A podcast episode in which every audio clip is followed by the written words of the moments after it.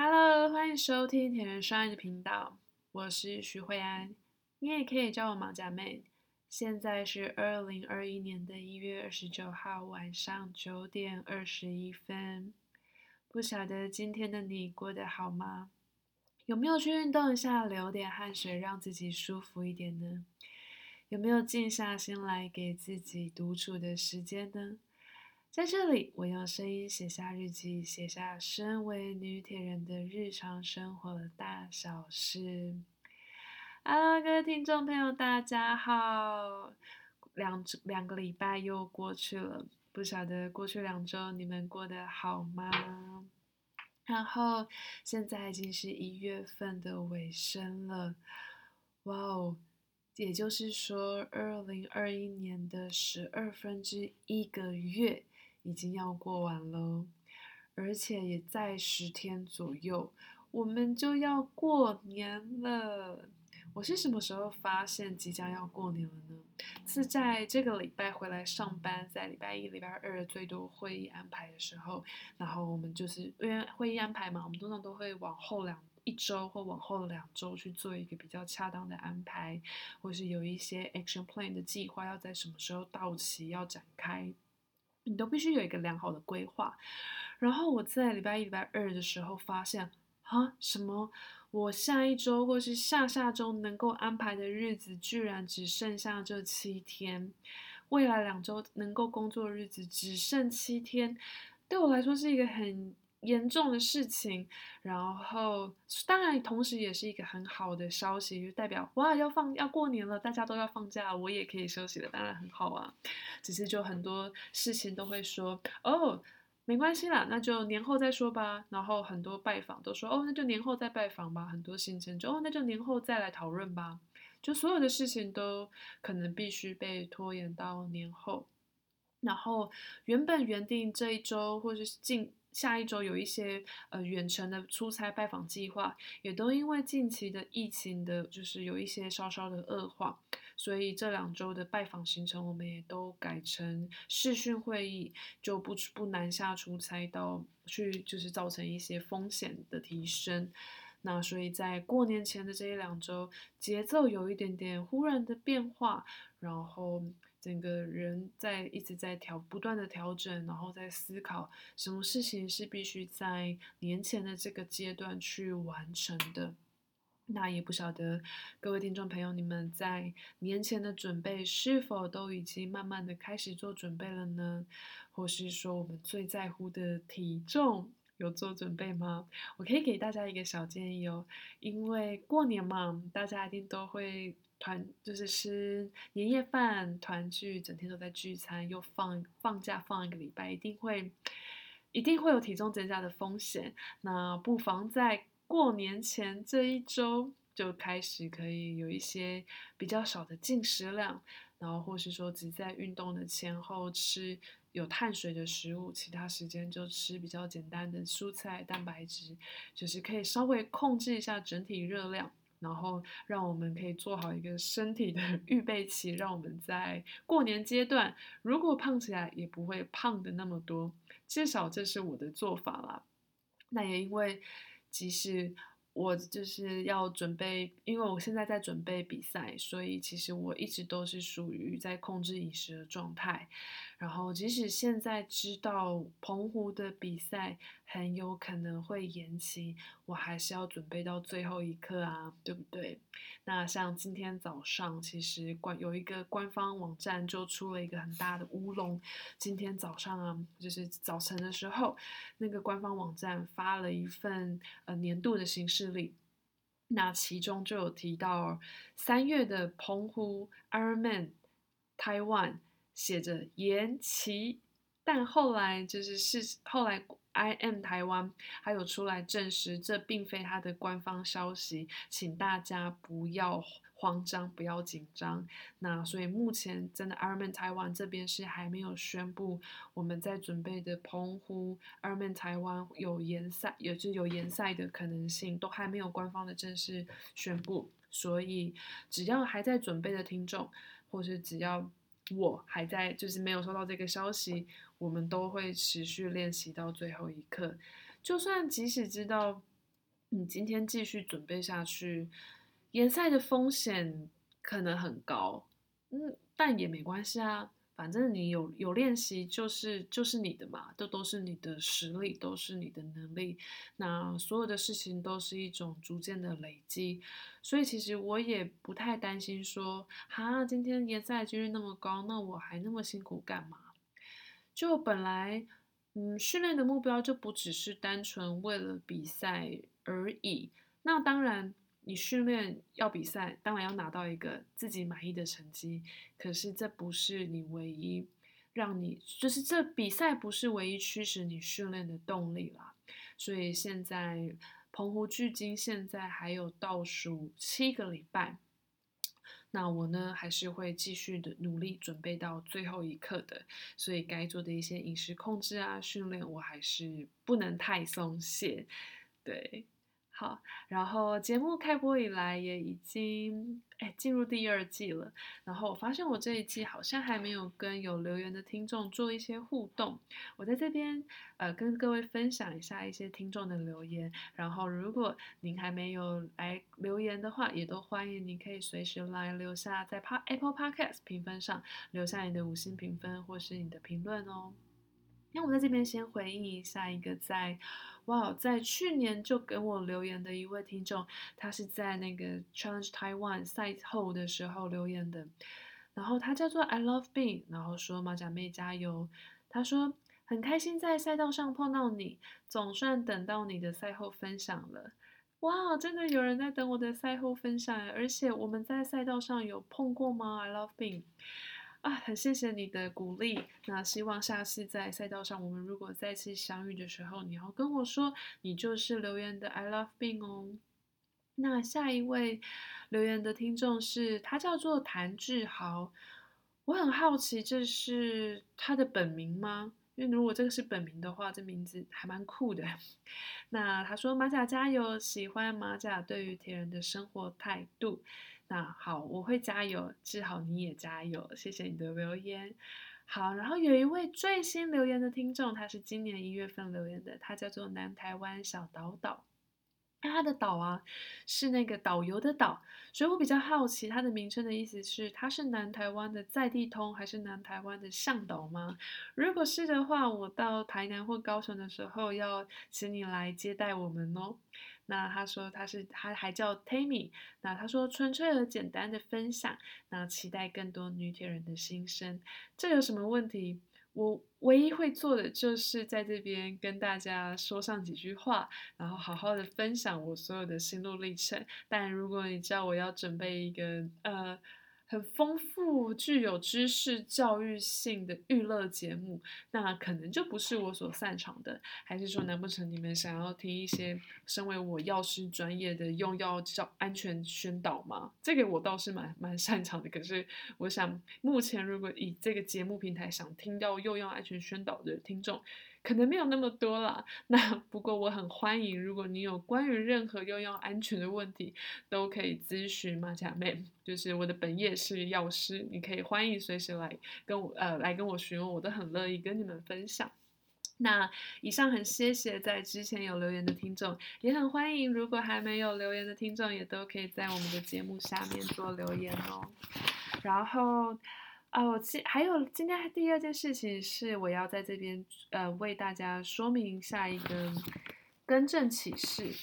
因为在上一集的节目，不晓得大家还记不记得，我有提到说，呃，目前 Ironman 世界纪录世界纪录的最快的保持者的记录是 Jan Frodeno 所创下的七小时五十一分十三秒的这个世界纪录。其实上在上一个节目里讲的，其实这个资讯，呃，也是没有错的。因为如果你就我们我们如果就 Ironman 这个 Ironman World Championship 这个夏威夷世锦赛的记录来说，确实二零一九年 Youngferdino 所创下的是在夏威夷这个世锦赛里面最快的铁人三项记录，七小时五十一分十三秒，在二零一九年由 Youngferdino 所创下的。那如果是女生的 Ironman 这个 World Championship 赛道记录，则是在二零一八年由 Daniela Ryf 创下的八小时二十六分十八秒的记录。那但是如果我们要就整个全球的 Ironman 两百二十六公里这个距离最快的赛事记录，会是在二零一六年的 Challenge Roth，也就是德国的罗特，呃，纪录保持者也是 Jan Frodeno。不过他在二零一六年 Challenge Roth 这个赛道上所创下的记录是很惊人哦，准备好了吗？是七小时三十五分三十九秒，你能相信吗？他在游完了四十五分钟的游泳之后，他的骑车是骑一百八十公里，骑了四小时零八分，然后他的全马在这里跑了两小时三十九分。很惊人吧？就是如何在三点八公里的游泳跟一百八十公里的汽车之后，还可以跑出一个我们一般人根本练习不到的两小时三十九分的全马。那我在查询资料的过程当中，我发现另外一个很惊人的记录哦，是原来有另外一个呃，我们这几年比较没有听到的一位英国的职业运动员，他已经在二零一二年的一月退休了。那其实目前女子的世界纪录两百二十六公里铁人的世界纪录是由她保持，她是保纪录保持者，她叫 Chrissy Wellington。那是在二零一一年，也是 Challenge Roth 罗特德国这个赛道上所创下的是八小时十八分十三秒。然后他的成绩也非常惊人哦，他呃游泳只花了四十九分四十九秒，然后骑车骑了四小时四十分钟，跑步呢只跑了两小时四十四分。他骑车是慢了男子冠军大约三呃三四十分钟左右，三十二分钟，但他跑步居然只慢了男子冠军五分钟，哇！我真的，我今天查到这个记录，觉得实在太神奇了，就真的很厉害。我在这边跟大家资讯分享一下，就是如果你要看，呃，两百二十六公里这个世界纪录的话，是都两位选手都是在 Challenge Roth 这个赛道上所创下的，一位是 Jan Frodeno，一位是 Chrissie Wellington。那你如果要看的世界纪录是在，呃，夏威夷这里的 Ironman World Championship 的世锦赛资格的话。世世界纪录保持者一样也是 Young Frodeno 七小时五十一分，跟二零一八年的 Daniela Ryf 所创下的八小时二十六分。好，资讯的更正到这边。那还有最近要过年啦，然后每到佳节，大家还记不记得我们都有一个重点，就是铁人嘛，最喜欢骑脚踏车。那所以放假的时候，当然也要骑车返乡啦。那还记不记得之前的月饼返乡号到元旦返乡号？那这一次当然也有鼠年返乡号，而且我称它为鼠年末班车，因为我会骑两次，然后骑完这两次就可以准备过新年啦。那第一班车大家可能会有点赶不上，除非你在深夜听到我们的节目，因为。第末班车的第一班车即将在明天上午的五点从林口发车，一路到鹿港，也是一月三十号的早晨从林口发车，然后一路到我的我现在所住的地呃所住的地方鹿港。那其他的伙伴他们会一路骑到高雄，因为其实一月三十号应该全台有各地有非常非常多的铁人会聚集在台北出发，然后会完成一日北高的这个行程。为什么会有一日北高的这个行程在一月三十举办呢，因为其实呢，这几年他们铁人都有一个传统，就是会，呃，在高雄马拉松的前一天从台北骑到高雄之后休息，那隔天直接直接参加高雄马拉松。那可是很遗憾的，因为今年后来疫情突然的一些恶化，所以有许许多多的马拉松都取消了，高雄马也不例外。那因此，一月三十号，明天要启程的伙伴，启程的铁人，其实人数应该也有大幅的下降了，因为大家也都考量到就是群聚的风险，所以有一些原本要从南部上来的铁人也都取消了行程。但明天还是会有部分的铁人会持续完成这样的行动，然后我也会跟我的朋友集合在西滨的路上集合，跟他们一起骑到。呃，骑到我的家，那他们会一路在往高雄骑，往高雄前进。好，那这一班车没有跟上没关系，我们有一个真的是鼠年返乡号的末班车，会在二月十号那一天发车，所以也欢迎如果有时间的听众朋友，然后也想要一起骑回家，一起来节能减碳、响应环保的话，或是说你只是很单纯买不到车票，想要避开塞车潮的，也都可以来跟我一起骑回家哟。那我沿途会经过新竹啊，然后台中啊，然后才到鹿港。所以如果你有住新竹或是住台中的伙伴，都可以一起上车。那如果你是台南高雄的，就请你继续加油喽。好，然后还有最近在过年啊，大家最在乎的是什么？那当然就是领到年终奖金啦。不晓得，希望。你们都有领到一份还算满意的年终奖金，然后年终奖金前其实会有一个很重要的公司活动，就是都会举办公司的尾牙。那因为疫情的关系呢，尾牙就是本来我们公司也是会有大场的活动改，然后后来也改成小场，一个比较温馨的聚会。然后我也不知道从什么时候开始，在我刚出社会工作没多久之后，只要有尾牙这种活动，我就是会不小心的被任派为主持人。那这其实也也也很有趣。从一开始的呃不太会主持，从一开始的懵懵懂懂有点害羞，然后到今年的主持，哇，我才发现。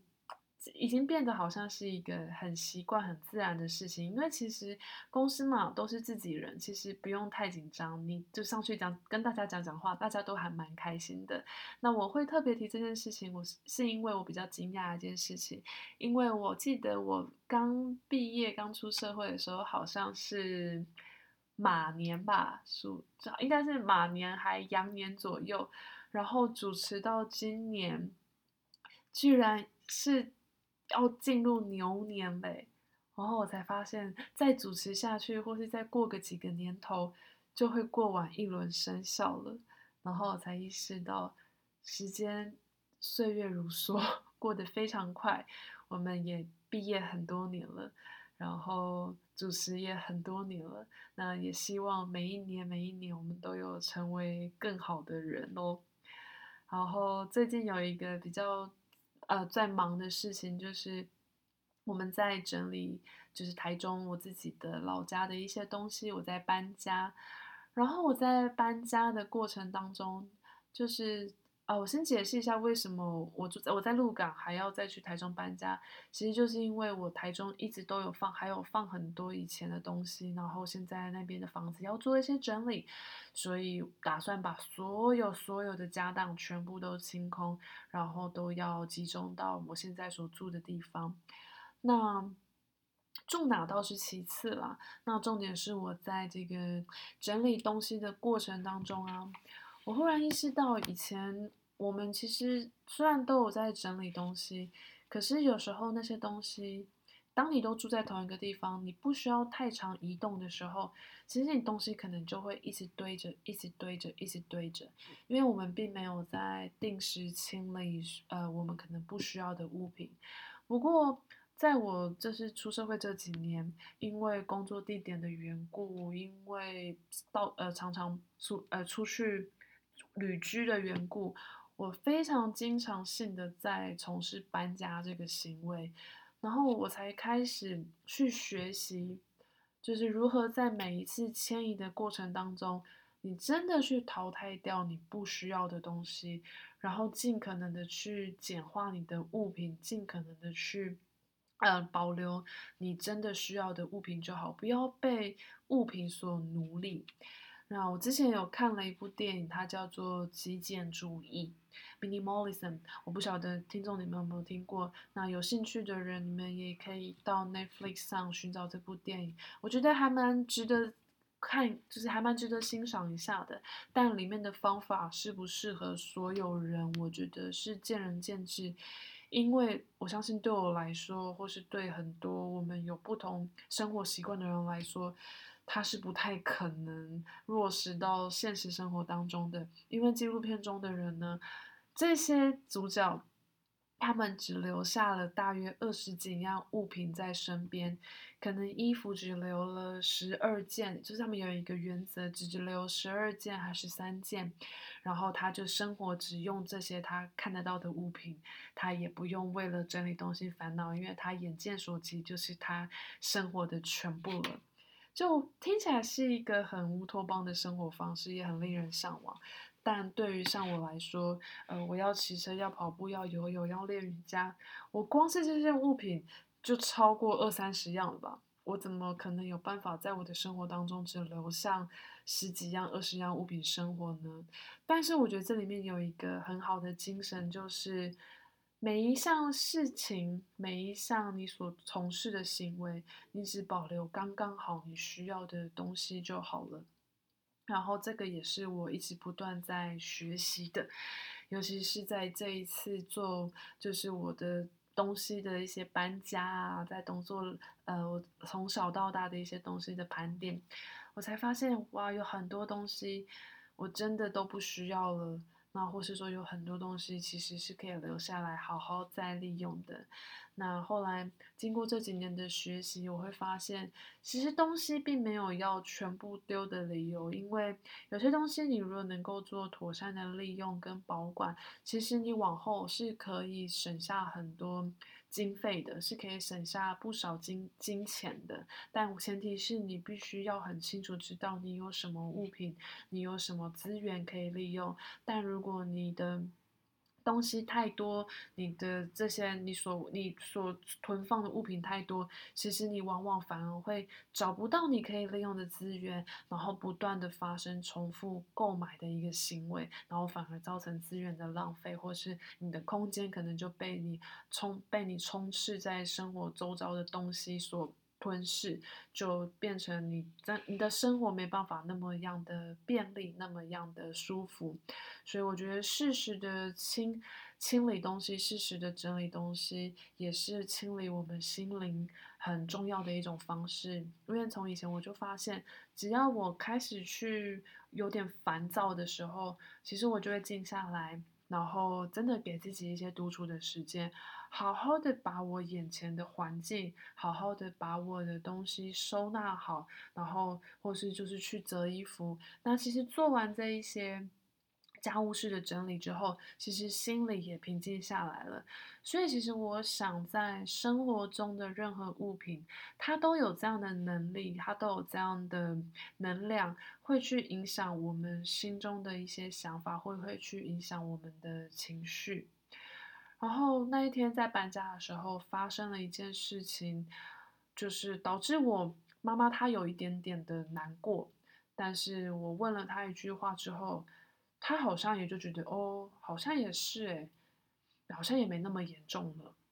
那件事情是什么呢？就是那天我们把一个呃很旧的柜，真的是很旧很旧的木柜丢掉。就是那真的是旧到，如果你没有整理，你可能也不会想用的木柜。结果我就说服我妈，终于把它丢掉之后，结果丢掉没多久，就是走廊就我们，因为我们放在我们家外面的走廊嘛，很快就有人把这个木柜捡走。然后就后来邻居跑来跟我们说：“哎，那个你那个抽屉那是 Hinoki 的，是快木的。”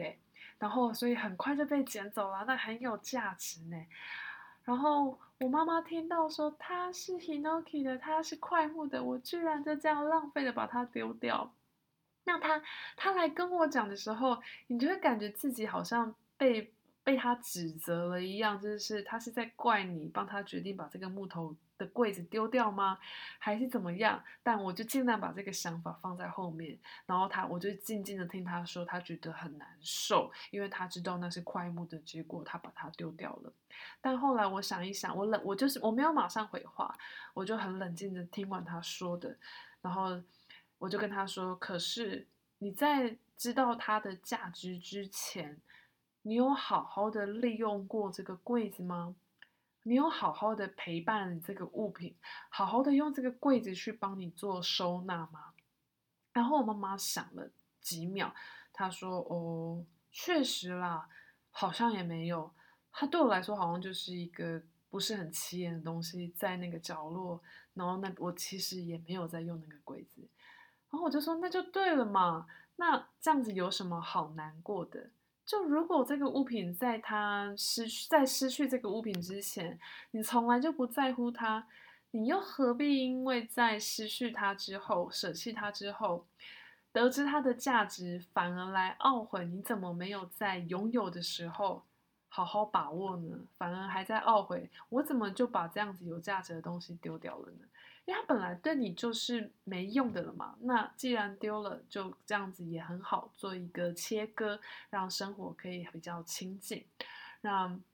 之前有一个很有名的作者，有一个很有名的日本的整理家，我相信大家应该也都有听过，叫做断舍离的方式。那它里面有提到一个我觉得很好的方式，让你我们可以帮助我们在丢东西的时候一个很好的决断，就是比如说你今天有很多很多衣服，你要怎么样丢掉衣服？那你今天就看着这件衣服，你看着这个衣服，然后你有没有一种怦然心动的感觉？如果这件衣服，没有让你心动的感觉，那你就丢了吧。哦，这个想法帮助我还蛮多的。我真的因为这样也丢了很多衣服，而且我觉得人越活越大，那你该留下来的东西都应该是要比较有质感的物品，比较有质感的衣服。所以很多以前一些。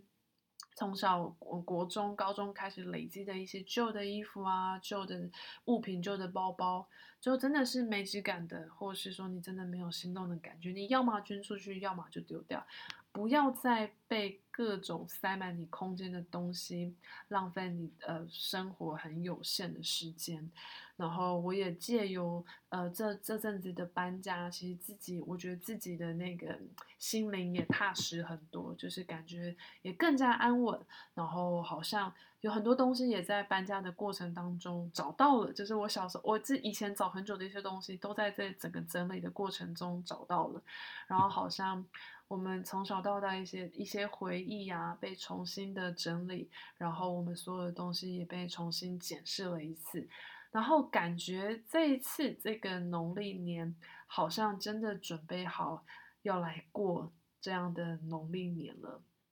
然后感觉这个鼠年有一个很好的结尾，那也就剩这么最后十天左右的日子了。希望听众朋友你们也都可以在这个鼠年的尾声里找到一个很好的归属感，然后找到一个很舒服的感觉是。很踏实的是，今年真的要结束了。那好的事情我们就留下来，好好的回忆。如果有任何不好的事情，